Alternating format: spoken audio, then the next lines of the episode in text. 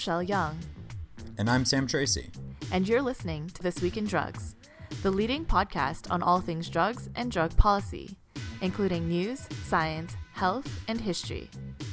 This show is an all volunteer project by students and alumni of Students for Sensible Drug Policy, an awesome organization working to end the war on drugs.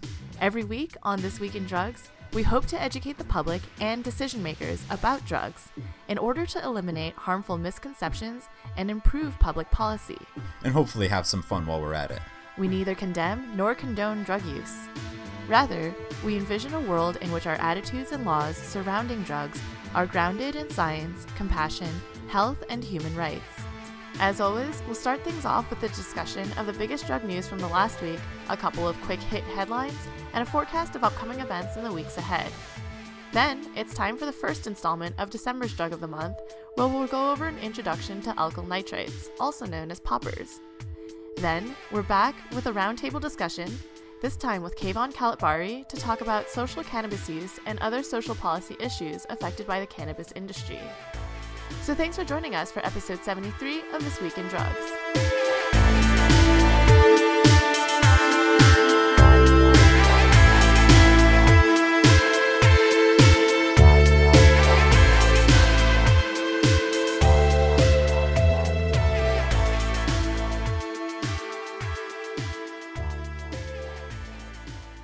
And now it's time for the weekly news and forecast, where we're going to talk about some of the biggest drug news stories from the last week, and there are a lot of them, and some exciting things that are coming on up. Uh, so, Rochelle, do you want to start things off with the first story?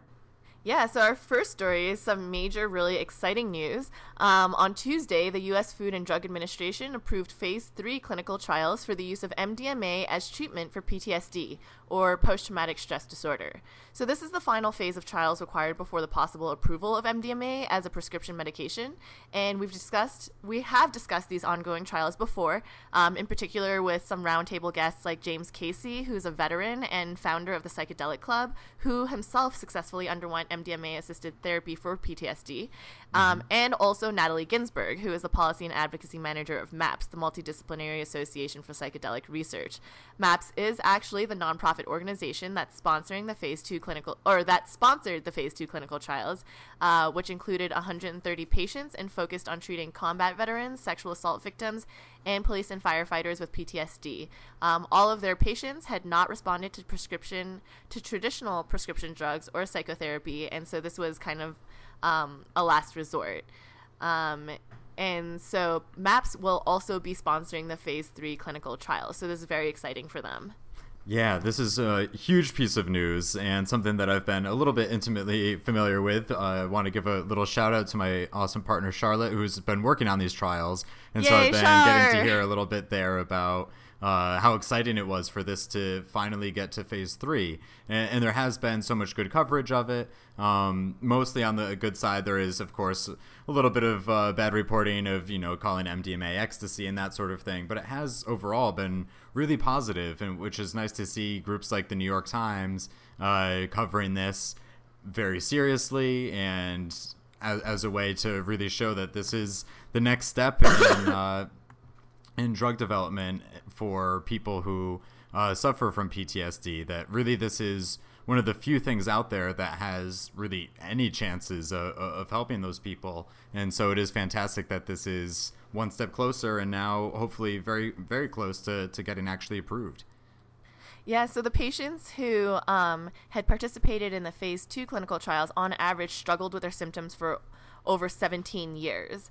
Um, so these are very mm-hmm. serious cases of PTSD. And as I'm sure, like Charlotte told you uh, during the trials, this isn't just about giving someone like an ecstasy pill and having them go rave and then they feel better the next day mm-hmm. because they've partied so hard, right? Like that's kind of the flip image that a lot of um, critics have of these of the MDMA therapy. But how it actually works is that patients um, take the MDMA in conjunction with like traditional psychotherapy where they're mm-hmm. guided by a therapist and they're not just um, rolling on this drug it, it's actually part of a therapeutic process um, and so the results from the clinical two from the phase two clinical trials appear to be that um, patients reported a 56% decrease of severity of symptoms on average um, after three three sessions or three doses of MDMA.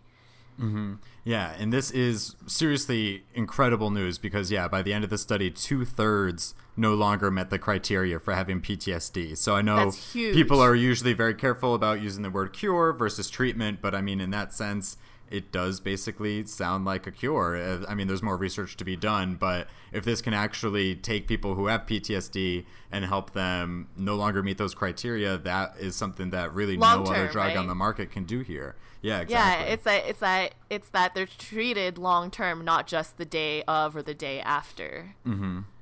Absolutely. Yeah. And so this is very exciting. We'll definitely be be keeping tabs on that. Uh, but moving on into our next story in the world of already legal drugs, uh, the CEO of Philip Morris, which is the largest cigarette company on the planet, uh, has said in an interview with BBC that he thinks the company is eventually going to phase out cigarettes completely. Uh, so this was in a conversation with a reporter about a new vaping product that the company was unveiling, uh, and so the actual quote here was, and quote. I believe there will be a moment in time when we would have sufficient adoption for these alternative products to start envisaging, together with governments, a phase out period for cigarettes, and I hope this time will come soon. End of the quote.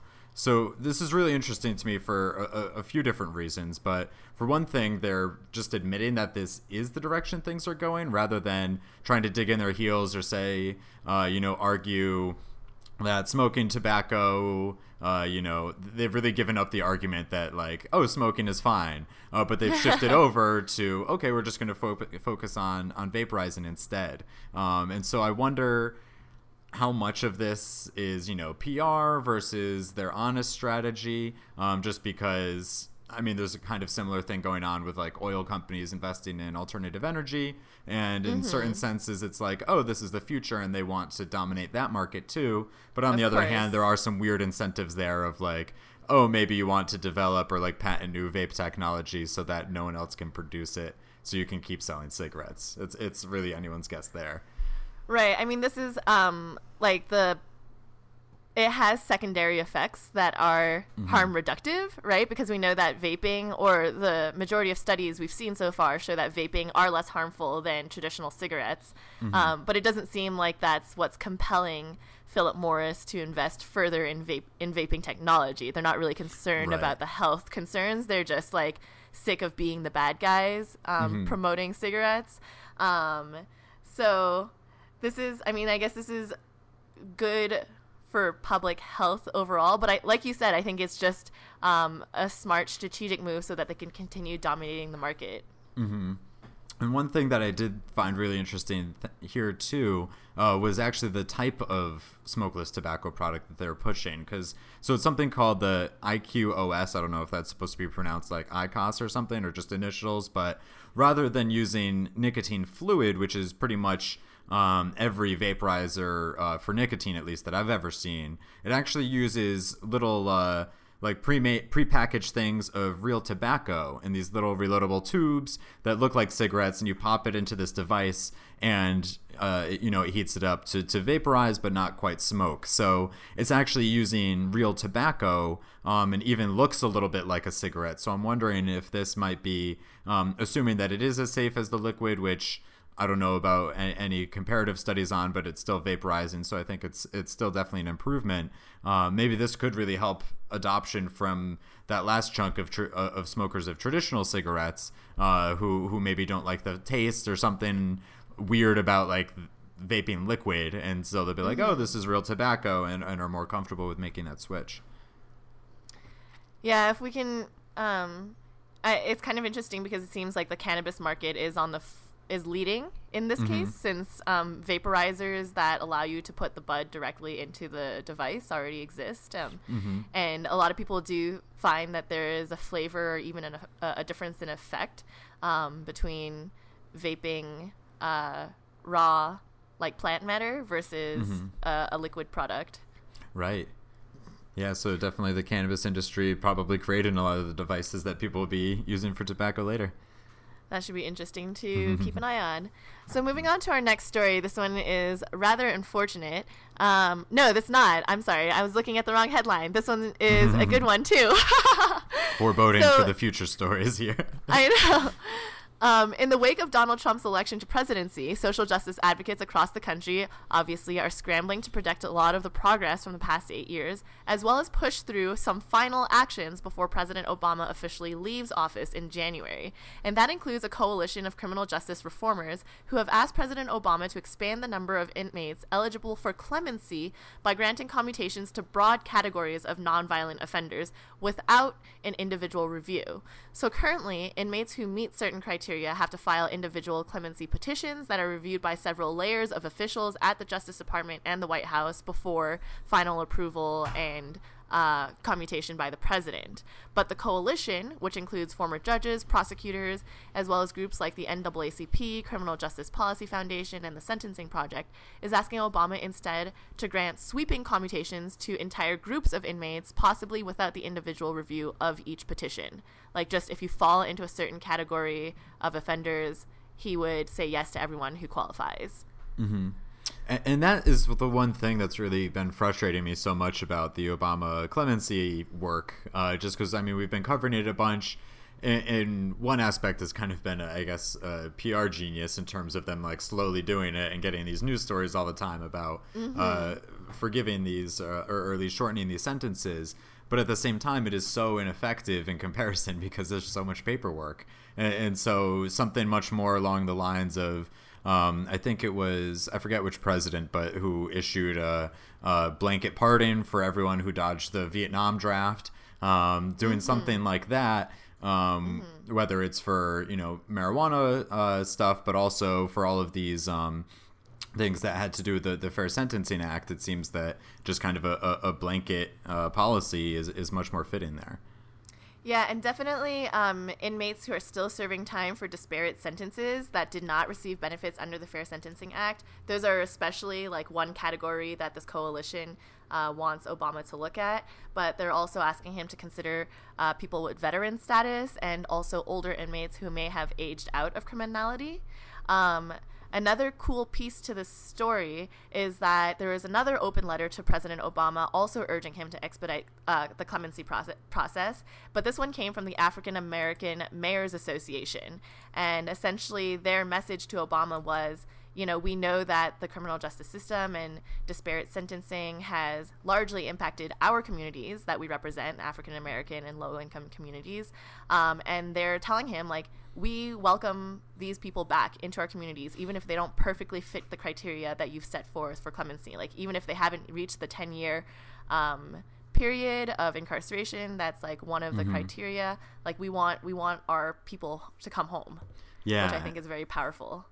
Absolutely, because that really is like the you know pri- private organizations and nonprofits and community groups saying that we know you might not be able to, but we'll take up the slack, and we really want to, to help these people get back on their feet. Just give us a chance to do so, which is actually kind of a perfect segue to the next story here, uh, which is about this this uh, piece on uh, Bloomberg.com they had a really interesting article on a project that's actually in Hartford, Connecticut, which is my home state. Um, and they're helping people who are formerly incarcerated for, for drug dealing become entrepreneurs in other areas in order to both keep them out of jail and then, you know, help them become economically independent and then be able to help other people.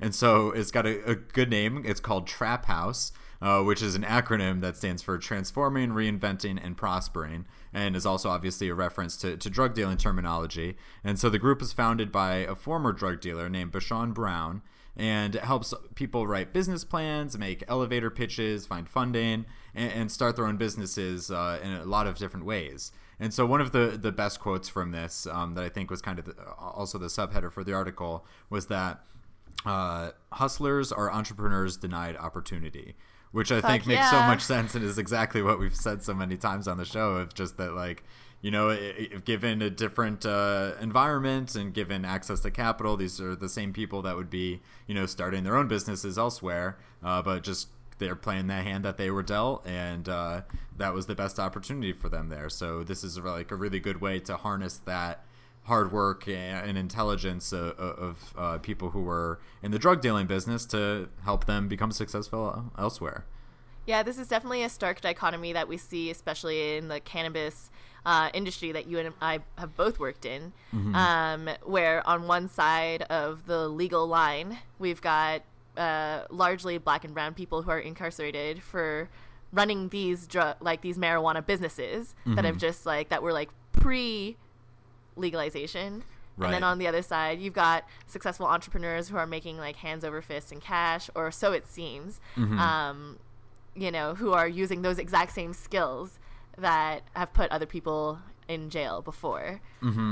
And yeah, it is a sad thing with the marijuana industry that essentially it's kind of shifted because of how regulated it is that the main things that get rewarded aren't necessarily, you know, customer service or operating a good business, but just the amount of capital that you have and how good you are at filling out paperwork and or hiring lawyers to do that for you. and so it's very uh, unfortunate that that's the way things are getting warped now. Um, but hopefully, I mean, as, as things uh, progress, maybe out in Oakland, I know we've done some coverage there of, them helping small businesses in the marijuana industry get started up. So maybe this could be a, a good opportunity for collaboration there.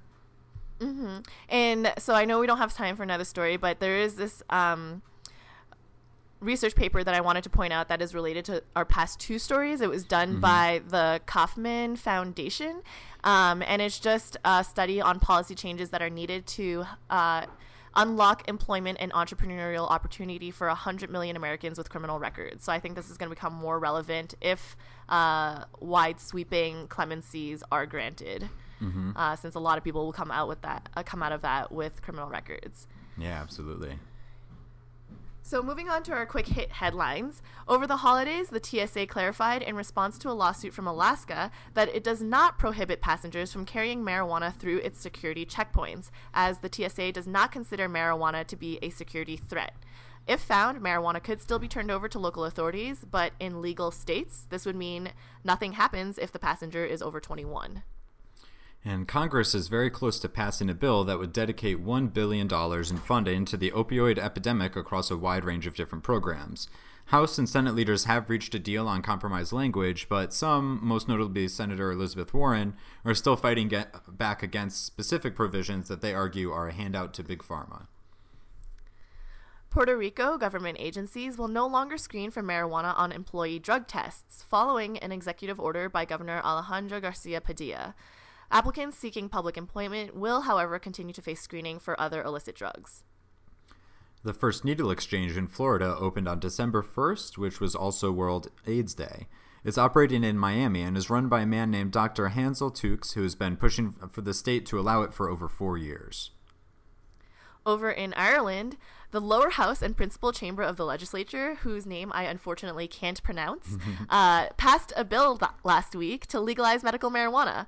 This was the largest legislative hurdle uh, for medical marijuana, and a timeline is now in place for um, for access to patients in the coming months. So shout outs go out to our guest from two weeks ago, Graham de Barra, and Help Not Harm. And researchers from New York University and Johns Hopkins University published results from two different studies on using psilocybin to treat anxiety and depression in cancer patients.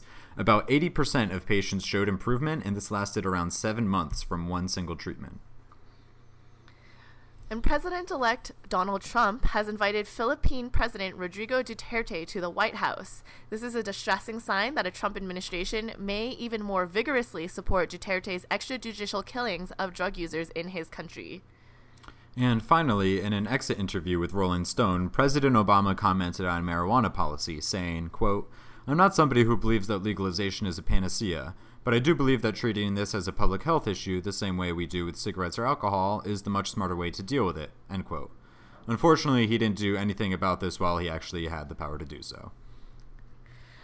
Um, and finally, moving on to our weekly forecast. So, in our first story today, we told you about the MAPS um, clinical research on MDMA, NDMA for PTSD and its approval for phase three clinical trials. MAPS is actually still trying to raise funds, the funds they need to sponsor the research. So, if you'd like to help make MDMA a prescription medicine, you can donate to MAPS. They've raised nearly $65,000 so far and need to get to $174,000 total in the next 28 days. So, if you want to help out this research uh, for, you know, potentially life-saving medicine, go to maps.org slash MDMA 2016 to donate. And finally, today, which is December 4th, is the Free Rossathon, which we mentioned in the advertisement slot last week. It's a live streamed event with tons of great guests and is a project to raise money for Ross Ulbricht, founder of the Silk Road online marketplace, to file to appeal his conviction of life in prison. It's running until 10 p.m. Eastern, so if you're listening to this episode on the day that it came out, be sure to go over to freeross.org to watch. And whether or not you can catch it, any donation you can make will go a really long way to helping his family cover those costs. And that's all for our weekly news and forecast. As always, Sam and I and the rest of the This Week in Drugs team have our eyes out for the biggest drug and drug policy news and headlines. But as you can see, there's so, so much going on every week that if there's any story that you think we may have missed or that you really want to hear about, please send it our way.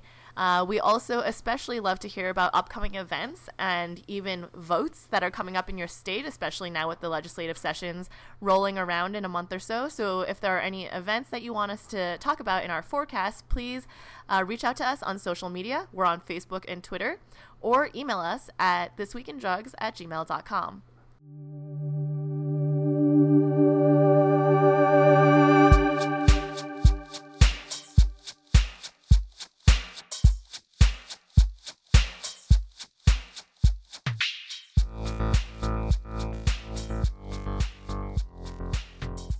We don't have a paid sponsor this week, but if we did, this is where their commercial would be. Are you listening to this right now? Do you have a cool business, political campaign, website, pet cause, or literal pet that you want us to tell our hundreds of passionate listeners about?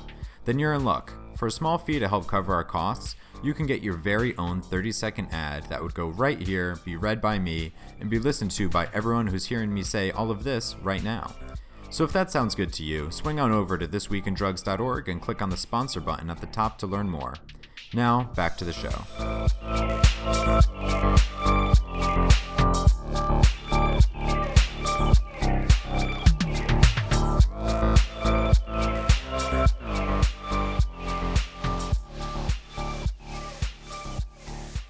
And now it's time for the drug of the month, where we take a closer look at the background, science, history, and recent trends in a different drug each month. For our last drug of the month, we talked about dextromethorphan, or DXM, which is a common cough medicine that's often used recreationally for its dissociative effects, also known as robotripping. This month, we'll be examining a whole class of chemicals particularly popular within the gay community and known for their recreational their unique recreational use as preparation for anal sex. For December, our drug of the month is alkyl nitrites, also known as poppers. Different brands of poppers may vary in their exact content, but various alkyl nitrites that may be included are amyl nitrite, which was the original compound used, isobutyl nitrite, butyl nitrite, isopropyl nitrite, or various combinations thereof. For example, isopropyl nitrite became popular as a primary compound in 2007 due to a ban on isobutyl nitrite in the European Union. Poppers are usually sold in small cap bottles and huffed or inhaled for recreational purposes. Poppers do not exist in nature. Organic nitrates are prepared from alcohols and sodium nitrate in sulfuric acid solution. Then, some chemistry happens, which Sam may or may not be interested in explaining to you next episode during the science segment. Um, then we have poppers. So it's unclear how or why alkyl nitrates were originally discovered. However, amyl nitrites in particular were first synthesized by French chemist Antoine Jerome Balard in 1844. Medically, amyl nitrites were traditionally used to treat angina pectoris, which is a chest pain due to insufficient blood flow to the heart muscle. Doctors would prescribe amyl nitrites to patients in capsules that were broken or popped in order to release the vapors. This would help to dilate the patient's coronary arteries, thus improving blood flow to the heart muscle. For chemically completely different reasons, amyl nitrites was also used medically as an antidote to cyanide poisoning. However, because nitrite's primary function is vasodilation, inhaling nitrites also relaxes smooth muscles throughout the body, including the sphincter muscles of the anus and the vagina. Hence, their use in enhancing or easing anal sex. Other physiological effects include increased heart rate and blood, f- blood flow throughout the body, which produces a sensation of heat and excitement, and an immediate decrease in blood pressure when the blood vessels dilate. A very common warning amongst users of poppers is to not combine them with other sex drugs like Viagra, which is also a vasodilator and, when combined, may lead to dangerously low blood pressure, as well as fainting, a stroke, or a heart attack. All alkyl nitrites are inhalants because they have very low vapor points and become airborne almost immediately at room temperature. The most common method of taking poppers is to simply open the bottle, hold it under your nose, and inhale. Other methods of popper usage, such as oral ingestion, are extremely dangerous and can, and can potentially result in a coma or even death. Alkyl nitrites are also extremely flammable and, upon skin to skin contact, may cause chemical burns.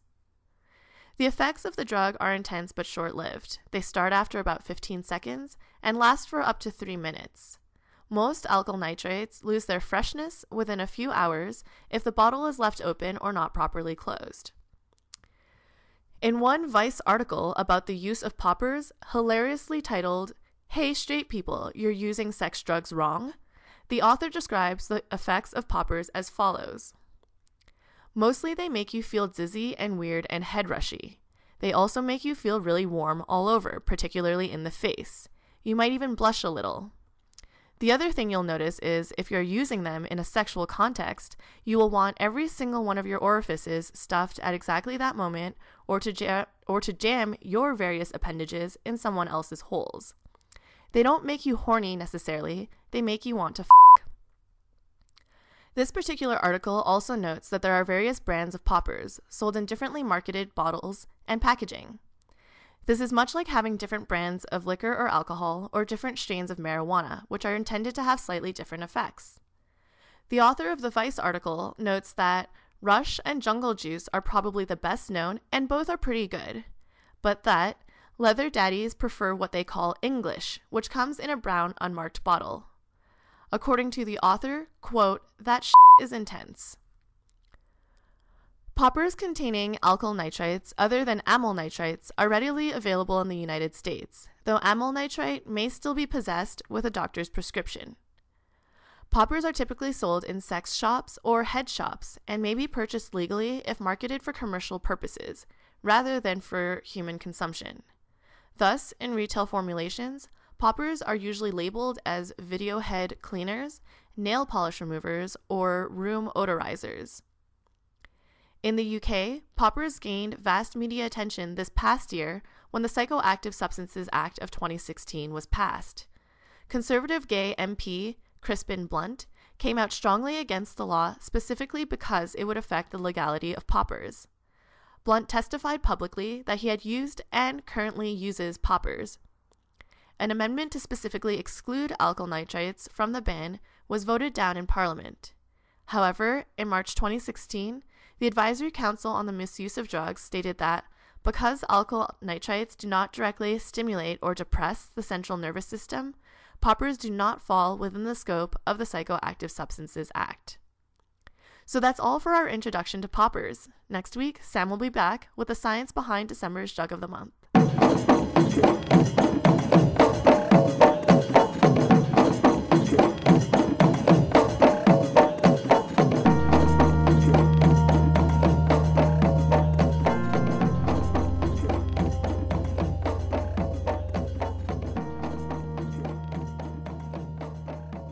And now it's time for our roundtable discussion, where we bring together some of the brightest minds in drug policy reform to talk about the biggest issues facing us today.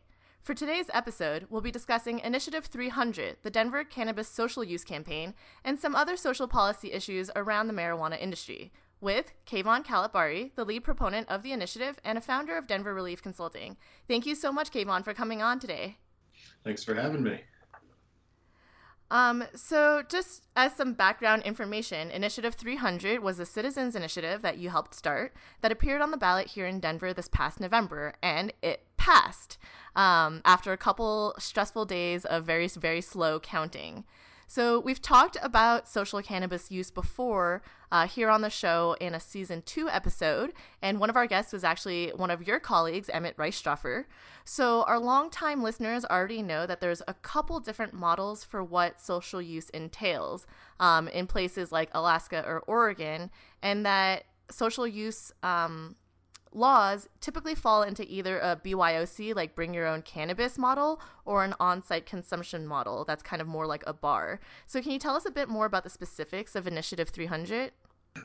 Yeah, uh, so Initiative 300 would uh, create the opportunity for any business type uh, outside of current uh, state regulated cannabis businesses um, from applying for consumption areas, designated consumption areas to allow for cannabis consumption in accordance with the Colorado Clean Indoor Air Act. So, uh, vaporization, edible consumption indoors, uh, combustion outdoors, uh, potentially in heated, covered environments that people uh, have at bars generally for cigarette smokers, um, but it would create an opportunity for people to consume cannabis socially in a manner very similar to alcohol. Um, I uh, there was a lot of concern about the potential overlap with this consumption in alcohol establishments. We're seeing some uh, liquor enforcement division uh, rule changes at the state level uh, that would preclude cannabis consumption on liquor licensed premises. Um, but I think that's either going to get flushed out or uh, it's it's going to impact this initiative. But I don't think it's going to be very detrimental. I never saw a lot of poly consumption establishments coming into play. I think it'll be more therapeutic cannabis culture driven. I think there's a lot of new business ventures models uh, out there yet to be discovered that are people are going to play with them. This so I'm really excited for Denver to become that first city to to hopefully implement uh, social use cannabis and regulate it and uh, allow us to kind of stay at the forefront of this conversation on cannabis progress. And that's really interesting that you mentioned there, and I don't think I had heard that part before about not being allowed to have this apply to uh, state licensed marijuana businesses. So a dispensary, for example, under Initiative 300 would still not allowed, uh, uh, not be allowed to have both sales and consumption at the same place. W- was that there because Amendment 64 or some other law forbids that, or, or was that a decision that you made to keep those two things separate? Yeah, there there wasn't supposed to be a consumption component to uh, the initial licensing structure. I don't think A64, Amendment 64 in Colorado precludes uh, this from being allowed, uh, but there were additional pieces that need to be created to do so. Um, so the state hasn't addressed that yet, so we're, we're going for it at the city level. But we, we were very uh, clear about it in our initiative um, that those folks would be precluded. Um, so there is legislation right now occurring at the state level. Um, Jonathan Singer uh, got it through committee. Uh, we'll be hopefully presenting it uh, this coming spring. There's also gentleman in Pueblo, a lobbyist, uh, who's pursuing a second social consumption initiative. Uh, Jonathan Singers would create uh, tasting rooms similar to uh, brewery tap room, uh, where mm-hmm. you hmm. could have dispensary owners uh, participate by applying for these licenses and allowing single serving smokable vapor vaporizable is that even a word? Um, edible uh, cannabis products to consume on site and, and leave, but it doesn't uh, allow for the entertainment options, the food, uh, the other things that I'd like to see incorporated with cannabis consumption, uh, which our initiative uh, does. And then the other model, uh, the gentleman in Pueblo, I think it's going to be more of a private club model, similar to what NORML was trying to pass in Denver this year. I am intrigued by what you said about um, the potential of not being allowed to consume both alcohol and cannabis in the same location, uh, giving way to a more therapeutic or cannabis culture um, because this does provide opportunities to other businesses that you might not think of as a traditional consumption room to allow cannabis consumption on site. And I'm thinking of places like yoga studios if they want to incorporate cannabis into their practice, or even art galleries, you know, which sometimes serve wine during their um, during their openings, and they could maybe opt to have cam- cannabis instead. Um, have you heard from many business owners outside of like bars and restaurants who are interested in these types of licenses? Yeah, and it, and it really is those more holistic uh, uh, businesses, at least from what I've seen. It's it's the yoga, yes, it's massage, um, it's physical therapy. I thought that was a really interesting one that somebody brought up that this could actually be beyond um, just ongoing wellness and actually when you think about all the pain issues that we have and the opiate overdose and things like that, if people can start creating a little bit more healthy opportunities or options uh, for physical therapy, they might engage in that. Wouldn't be covered by insurance, I bet, and, and we'd have to deal with all the mm-hmm. same issues. But yeah, it opens the door to things I don't think people are thinking about. Whenever this was portrayed in the media, it was uh, bars are going to be allowed to uh, allow cannabis consumption on site, and that was just not the message that we wanted to create. We never talked mm-hmm. about it that way. We pushed media to not talk about it that way. But that's how people thought about it, unfortunately. Uh, but I also go back to comedy shows, and yeah, your art, art galleries, and and I could could think of a lot of uh, just creative uh, businesses, uh, creative events uh, that would certainly benefit from having this. I, you think larger festivals, we could have a, even though they're not allowed on the same pre- premises, have a cannabis consumption tent and have a an alcohol mm-hmm. consumption tent. And maybe if you have a wristband on, you can't consume both. I don't know. Um, you know, there's ways that we can step into this, and that's what I really like about our initiative is it allows us to step into this very slowly, have this conversation for the first time with all stakeholders involved, and come to hopefully the, the most reasonable solution for implementation here. Mm-hmm. Yeah, it is really exciting to think about all the possibilities that could exist under Initiative 300 for everything from those mo- more service oriented places like yoga that you were mentioning to a much more, I guess, kind of traditional or, or maybe even stereotypical is the right word, but like a Netherlands coffee shop sort of environment in which people can bring cannabis and, and, and just purchase uh, coffee and have it be a, a, nice social environment in that way. And, and actually, mm-hmm. Oh no, guy. I was just gonna say, yeah, for you know, students and studying, I can, I can't I, I, I can't uh, quantify the number of times that I've uh, been out to a coffee shop and just wanted to smoke really quick while working, while in one of those mm-hmm. six-hour screensaver work moments that we all mm-hmm. have. Yeah, absolutely.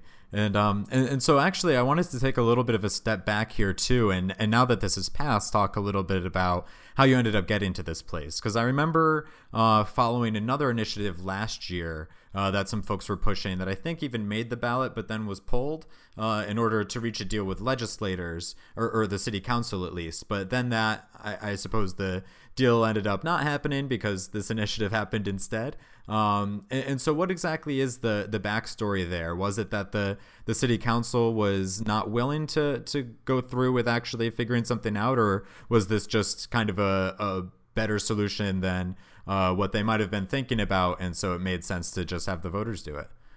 Sure, you know, I was a, a sponsor of the last year's as well, mm-hmm. and mm-hmm. it was done very quickly. Uh, we collected the signatures, the you know the 30 days leading up to our deadline of being able to do so.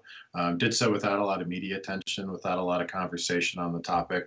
So when we made the ballot, uh, it was a bit of a surprise to everybody um, mm-hmm. that they, they just weren't ready for the conversation, didn't have a chance to review the language prior to uh, submitting it for approval to the elections division.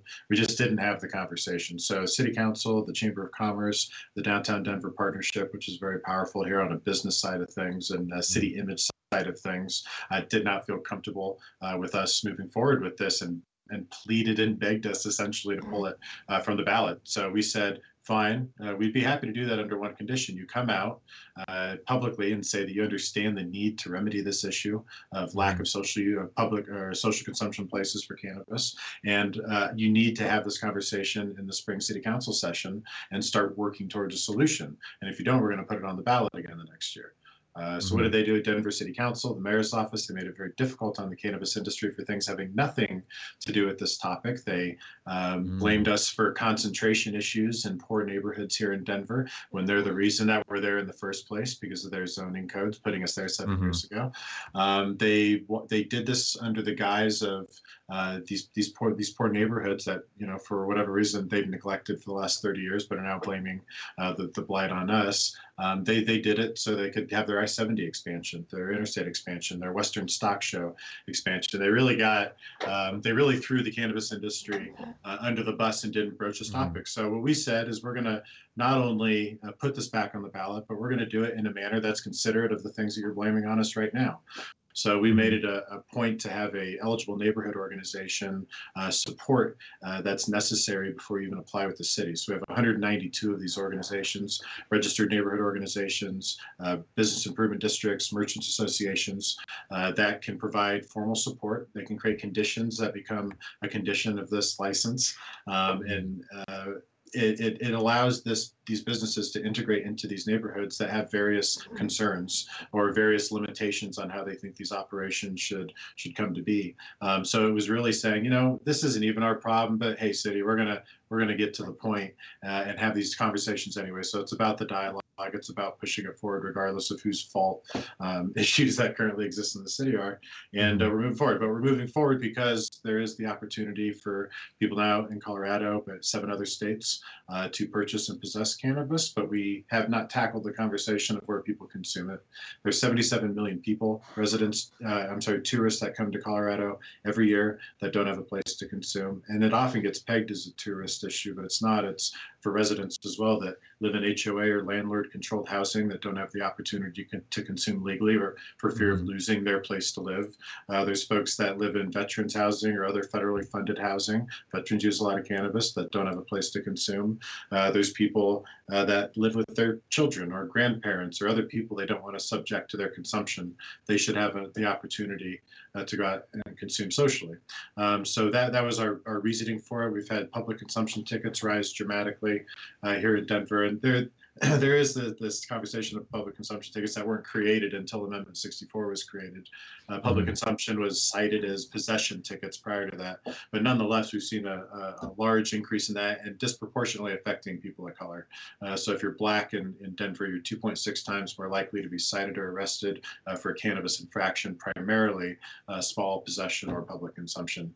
Uh, mm-hmm. So it, it, this this crosses a lot of areas of need and affects a lot of people and uh, in, in that process of us uh, putting it back on and being the bigger people by doing the RNO piece, we also engaged everybody. And we chat, chat with the mayor's office and we chatted with city council and neighborhood organizations and consumers and non-cannabis businesses and the cannabis industry and all the organizations that got input and got mm-hmm. buy-in and brought everybody to the table and now we have something that, that really got very little resistance uh, in its passing and i think is going to have a fair chance at fair implementation um, because we've engaged everybody. We're going to continue to do that. Uh, so really mm-hmm. proud of just the approach our team took, and I, I hope that it's an example for other cannabis folks looking for progress to do it in a similar fashion because it doesn't need to be a war like it is even in California with the industry fighting with itself. Uh, mm-hmm. Let's work together. We got a lot to do still. Um, I like that. Uh, there are a couple things you said. I mean, there are a lot of stuff you said that I liked, but in the beginning, especially that um, the campaign last year even had the credibility with city council to be able to come into negotiations. Like even though it didn't or the mayor's office even though it didn't pan out in the way we expected you know i think it shows a maturity and an evolution in the way marijuana campaigns are conducted that it's not just um, you know you're fighting your enemy and, and and it doesn't matter what they want. Um, that you can come to the table and talk about um, compromises and solutions, even though in this case it ended up we had to put it back on the ballot. But the other thing I really like that you said was um, that social consumption spaces are not just there to serve tourists, that there are so many residents who can't take advantage of their constitutional rights here in Colorado because they don't have a place to consume. And oftentimes these are drawn along class and socioeconomic lines. Like you said, people who depend on, um, you know, the HOAs or landlords or veterans housing or uh, rent controlled spaces may not be able to consume at home like most people who have the privilege of owning their own home. Um, you know may be able to do without without thinking about how um, that that is something that not everyone can benefit from, and that this gives spaces to people to be able uh, to use cannabis regardless of their housing situation. Um, I know that you've been doing some other social work, and you've kind of you kind of like implicitly connected this to existing uh, economic issues that Denver is dealing with, but you're also working on homelessness issues um, here in Denver. Uh, there's a major movement um, within the city to sweep out the homeless from Denver. Um, and I know you kind of said that this wasn't the marijuana industry's fault, but do you see a connection there? Is that is or is it just a personal interest of yours that has nothing to do with this industry that you helped build? yeah, you know, I think uh, on the first note of whether this is the cannabis industry's fault, uh, I don't think it is, but regardless, it's another one of those issues that the city is blaming on the cannabis industry.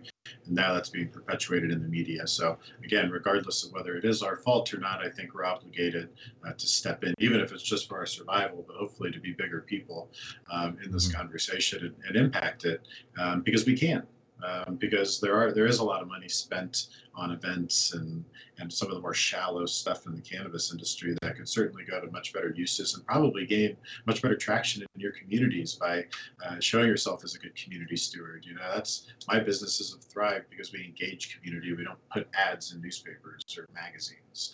You know, mm-hmm. it's not about uh, the commerce of it. It's about the social uh, impact of it. I wish more businesses in general outside of the cannabis industry got involved in these topics. Um, but that's what we're trying to do. And, that, and this group, ASAP, uh, which is uh, fueling a lot of the efforts that I'm getting involved in now, is uh, the Alternative Solutions Advocacy Project. And it's really led by the Interfaith Alliance, which is a coalition of uh, faith based organizations that uh, cover everything under the sun, uh, working together on social issues, working to solve them together together with without regard for their differences religiously.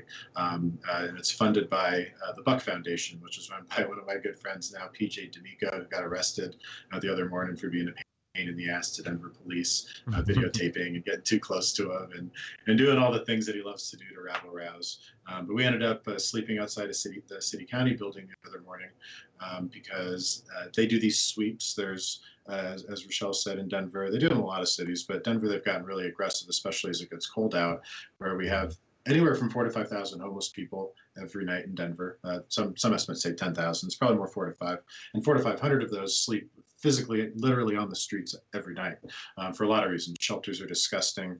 Uh, men and women get broken up. Families get split up when you go to these because they're all men or all women or, or all trans. Um, and and they, they're, they're just disgusting and filthy. People get sick in them. You can't sleep because people have mental problems and they're screaming. Like they're, they're just not places where people can survive. So they'd rather sleep out on the streets. What's happening now is Denver police is going by every three hours, day and night, and going through this process of enforcing the urban camping ban, which is passed by Mayor Hancock and Albus Brooks. Uh, it's kind of funny that the two worst people uh, for people of color uh, in this city of Denver are the two black people with the most power. Uh, drives me absolutely insane. Um, but nonetheless, they enforce this and, and they have this order of process. Uh, so cops will come by and they'll issue a verbal warning and say, sir, you're covered up on the sidewalk. You're in violation of the, the urban camping ban. Uh, you can't be here. And to clarify, to clarify, the urban camping ban allows people to sleep on the sidewalk, but not if they're covered. So it's the being covered by either a blanket or a tent that makes it illegal. So what what Denver police is saying is like we're we're okay with you occupying this public space as long as you're basically freezing to death. Yes. So they, they give this the verbal warning, they give the written warning, and then they come by and issue the citation. And at that citation point is when you see the blankets get taken because the blankets and the pads are taken as evidence of that citation.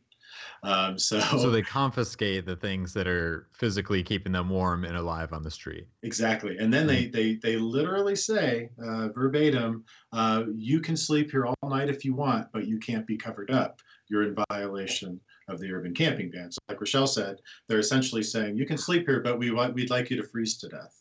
So mm-hmm. the cops will say that or move along, and now we have this campaign that ASAP came out with, which is "Move along to where."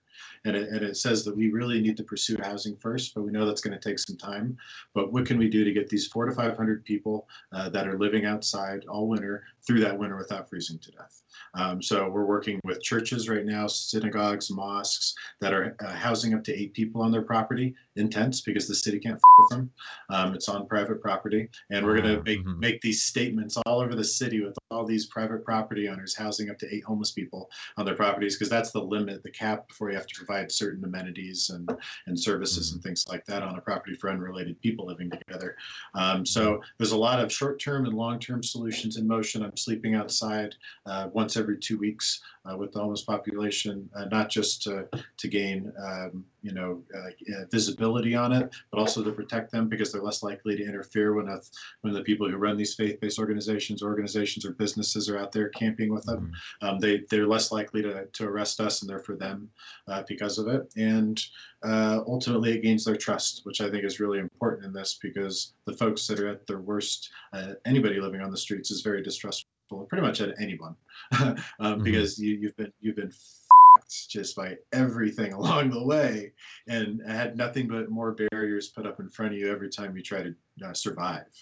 Uh, mm-hmm. let alone do something good good for the progress of your life. So um, it's just something that is has been going on for a couple years here now in Denver. Um, it, the, the, sweeps are getting more egregious. The reason we went in front of city council is because there's three spots downtown uh, that house uh, the majority of these four to 500 on the streets every night. And the police generally sweep it, they clean it up, and then they allow people to go set up their camps again. Um, mm-hmm. But what they did that day is swept them and then put cops there, posted them there so that people could not come back.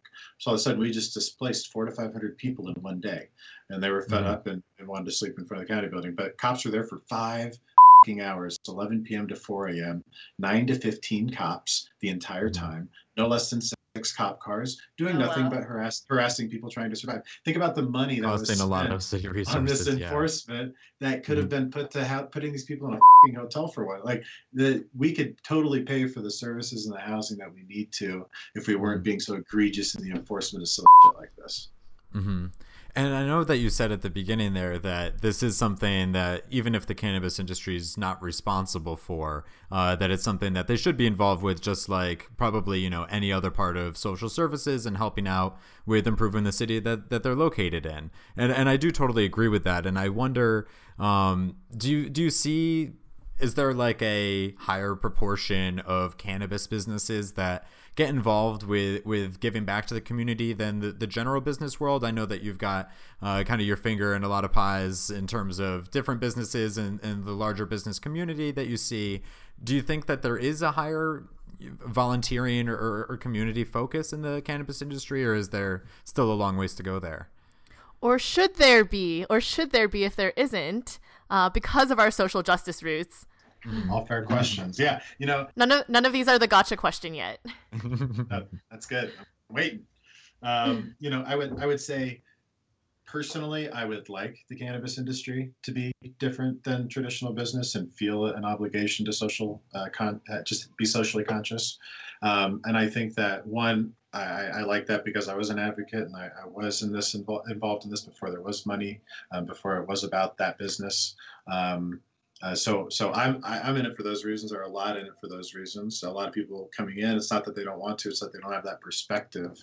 So they probably don't think about it as much. So I think it's uh, I think us in the industry that come from those grassroots uh, days uh, should feel some obligation to like spread that message which is why I get involved in the manner I did. Selling Denver Relief was important to free up the time to do stuff like this. Um, it was really necessary. But should the I mean, should we be obligated? I don't think so. But I also think the industry needs to understand that this has been prohibited for 80 years, and it's going to take some time to overcome the stigmas and the negative perception that's been put on us by that prohibition. And we owe it uh, not just to our success and our ability to thrive in business, uh, we owe it to the social impact that we're creating by legalizing cannabis, by regulating it. Uh, we owe it to that social progress. You're, we're we're doing nothing but letting people out of jail so they can buy more cannabis. You know, like they, if they want to make it about business, look at it that way. Mm-hmm. Um, you know, I, I I think that there there should be that obligation, but it's not a, a, an obligatory thing. It's just I, I, think the cannabis industry can be different in a lot of ways that uh, people don't even think about. This is a, a brand new industry that's going to be massive that deals with agriculture product manufacturing, patient care, uh, retail sales, marketing, culture. Uh, you know, the city of Denver speaks all the time about how they didn't know this was going to affect every department in the city. Like can- cannabis is, is, is something that impacts a little bit of everything. And I think that if we approach it with this new perspective and this need to be different um, than traditional industry, we can use those principles, those foundations in creating a best practice. But cannabis will uh, be treated in some fashion differently. And I hope that that progress, that innovation bleeds back into the traditional world uh, on all those topics. And that creates more business opportunities. So I just, people should look at the bigger picture and be advocates for things that are good. You know, it doesn't matter if it's your community or racial equality or whatever, be an advocate for things that are good that are maybe easy for you to advocate for. Do that mm-hmm. better than doing nothing.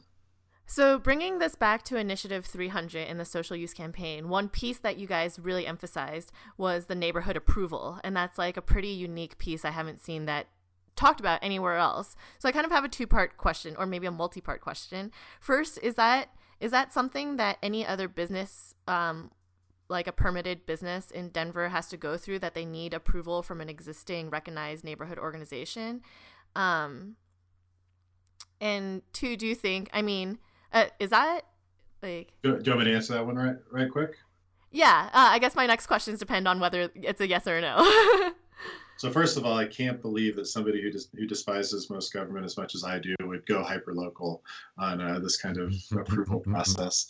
Uh, it, but I, I, go back to the concentration issue from earlier. The city put the cannabis industry. Like we needed to be the the bigger people, so it was kind of necessary for us, I think, uh, to get that buy-in. Plus, it sounded sexy. Neighborhood supported cannabis consumption pilot program, like neighborhood supported and pilot program. That sounds wonderful.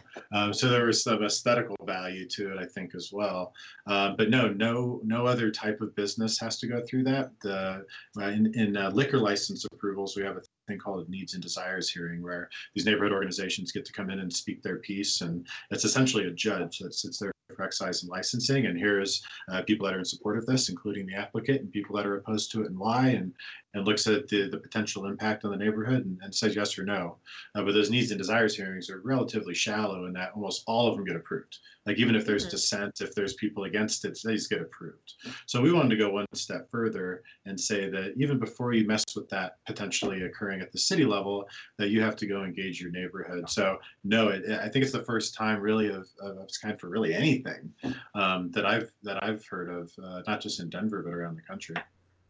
Okay, so does this does this then? I mean, it in a sense, as a business owner, this must be like this is a, an extra frustration, an extra regulatory hurdle, an extra burden on the cannabis industry that no other industry has to face. Like once again, we're being treated like second class citizens. But on the other hand, there's clearly like a benefit that you've expressed in being very connected to your community and is that i mean is that an intended side effect of this regulatory burden that you created is to make sure that you know cannabis businesses are getting to know their neighborhoods? Like even if you have to do this for the sake of doing it there's an added benefit of also getting to know who else exists in the space you're coming in to occupy and hopefully begin building those community connections yeah, we're no doubt detaching ourselves more and more from each other every day, right?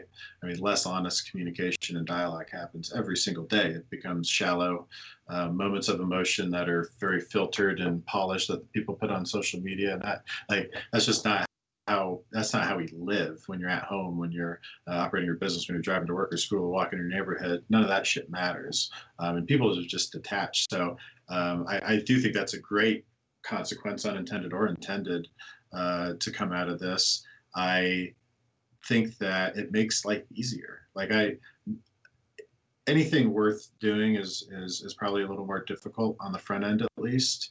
Um, but once you got a coalition of supporters and people that are, you know, appropriately educated about something, there's generally less dissent. There's generally more consensus when people actually sit in a room uh, and talk together. And as a mm-hmm. business owner, one, I, if I can get through my neighborhood organization in the city and open one of these businesses, one, I know that I'm probably doing it uh, better or I have a higher competency than other folks. Um, and I think I take that as an advantage. I see it as a higher a higher bar, uh, but not high enough that it precludes people from getting in. Um, I, I don't know. I, I, I, think that it makes things easier in the long run, though. Uh, if, if you have that open dialogue, you're, you're less likely to get those complaints that generally lead to the negative impacts on a business. Um, mm-hmm. I say, why not? Why not? Just go the extra, just go the extra step. People that complain about, um, you know, having to do more in the cannabis industry uh, uh, more than any other businesses have to do with regard to being compliant or being educational. Uh, I, you know, go away. You're not an advocate. Like it's been prohibited for 80 years. Like you, mm-hmm. you have to, you have to push back in the other direction. That unfortunately takes effort, guys. Um, mm-hmm. So I just I can't stand a lot of the kind of crybaby still whiners that are in the cannabis industry because I've lived it a lot worse than most of the people that go to these business conferences and stuff like that in, in life mm-hmm. and business. Um, mm-hmm. So just, taking taking some punches is good for you in the long run. I guess I mm-hmm. guess is it. And there are and, and back to you know um, the the types of organizations that are doing it. Like we have four, four or five, even though it's going to be uh, harder probably to get more uh, all the people on board or most people on board. There are some people that are very excited about this especially in neighborhoods that are a little underserved that like colfax here santa fe arts district or uh, some lower income neighborhoods that have retail va- sitting vacant and things like that. This is an opportunity for life uh, for mm-hmm. people to come to the neighborhoods to create a differentiator that maybe some of these more pretentious districts art districts and shopping districts in denver won't allow. Cherry creek rhino i don't know if they're going to go after this. They've got too many people people that are afraid of cannabis going there. Um, mm-hmm. But these other neighborhoods can really get a lot of people from all around the city to come there and, and hopefully kick off something a little bigger outside of cannabis. Mm-hmm. Yeah, that's awesome. And I, and I really do think that the neighborhood approach does make a lot of sense with something so new and that people are kind of nervous about, and that giving that kind of local control uh, to those communities will then help open the door to, oh, on-site cannabis consumption actually, you know, isn't as scary as I thought it would be. And so in that way kind of paving the the way for opening it up more later or at least uh, having people have a better understanding there. And unfortunately we are coming up on our time here but i did have one last quick question before we get to the call to action. Um, i saw that rochelle had mentioned in some of our, our show notes that you're organizing something called the expungement fair uh, in march 2017 and just that name is really intriguing to me, and I haven't heard about this yet. So I just really want to know uh, what exactly is that. So these expungement clinics, as uh, I think they've been executed as before, are really just uh, people uh, having somebody helping them with the expungement process. Uh, sometimes it's funded by by grants or uh, sponsors or donors or whatever. Sometimes people are paying for it, but the legal's free. Uh, there's all all different uh, myriad ways in which people execute these. Um, but what I'm uh, hoping to do is take the folks that are already doing it in Colorado, combine them with the Minority Cannabis Business Association, which I sit on the board of directors for, and I'm chatting with with Jesse Horton about this, um, about creating something that does those expungements and, and, helps facilitate that and, and gets lawyers involved, um, but also have educational uh, symposium around it, um, around this and adjacent issues. Um, that could deal with homelessness, that could deal with drug policy, um, that, that, that speak to some of the issues of uh, what put that uh, criminal record together in the first place, um, to, to chat about what people can do to get involved in that and make sure they don't have a criminal record again um, by being a part of the process. So just engaging uh, a little beyond the administrative only um, expungement clinic and making it something that's interactive and, and brings a lot of different diverse folks into a, a dialogue about how we can change laws. And then that feeds upstream to Students for Sensible Drug Policy and NCIA and the, the business initiatives and, and 300. It's, it's just cr- educating people about uh, social and drug policy in general. Um, I think we're going to get a long ways in our society. Awesome. Well, as Sam said, we are up on our time. And we always wrap up our discussions with a call to action since educating people is pretty useless if we're not also using our knowledge to improve our communities and make the world a better place. So, if you could have listeners do one action right now, what would you ask them to do? I would, I think that when folks help or when they when they volunteer they think of that doing something that has to be tangible like an effort getting out and and well that's very much appreciated um, uh, people also we need we need a lot of money right now uh, to fight uh, what's going on on a federal level. Um, so donating to causes that are probably uh, being threatened, uh, LGBT rights, um, people of color, uh, so ACLU, Anti-Defamation League. Uh, there's a bunch of organizations that could use the money, uh, but also just offering the resources to be a part of a call bank or there, there's a, there's just a lot of things. Ask ask people that run these organizations, DPA, SSDP, MPP, whoever, um, what you can do to help given your resources and what you're most capable of offering. They will find something uh, for you to do that will help the organization. And it, it, could be, you know, 10 minutes a week, 15, 20 minutes a week. Like all this shit adds up, especially when you have thousands of people doing it. So just do whatever you can to get involved. I think if you do it honestly in a way that fits into your life, uh, you'll find that it'll probably only grow. At least it's done that in me. So. Awesome, thank you. And we'll be sure to throw up the links to many of those organizations there on our uh, website post for folks who want to click on those and donate. And so, uh, yeah, so thank you so much again for coming on and speaking with us today. Uh, again, for our listeners, this has been Kayvan Khalatbari talking about Initiative 300 and many other marijuana policy things in the city of Denver. So thank you so much, Kayvon. Thank you much, guys. Really appreciate it. Nice seeing you. Thanks for listening to episode 73 of This Week in Drugs, hosted by Sam Tracy and myself, Rochelle Young. The show is produced by Tyler Williams, and Sarah Merrigan is our engagement director. If you have any questions, comments, or suggestions for the show, please send us a message on Facebook or Twitter, or email us at thisweekindrugs at gmail.com. You can also check out our website, thisweekindrugs.org, for more information about the show, including links to our guests, news stories, and forecasts. Also, this Week in Drugs is an all volunteer project. If you enjoy this podcast and would like to support our work, please check out our Patreon page, which is linked to on our website. This allows you to commit a small monthly donation to help defray the cost of our web hosting fees. So that's all for episode 73 of This Week in Drugs. We hope you enjoyed the show, and we'll see you next week. Our outro song this week is First Few Feet by 10 and 8.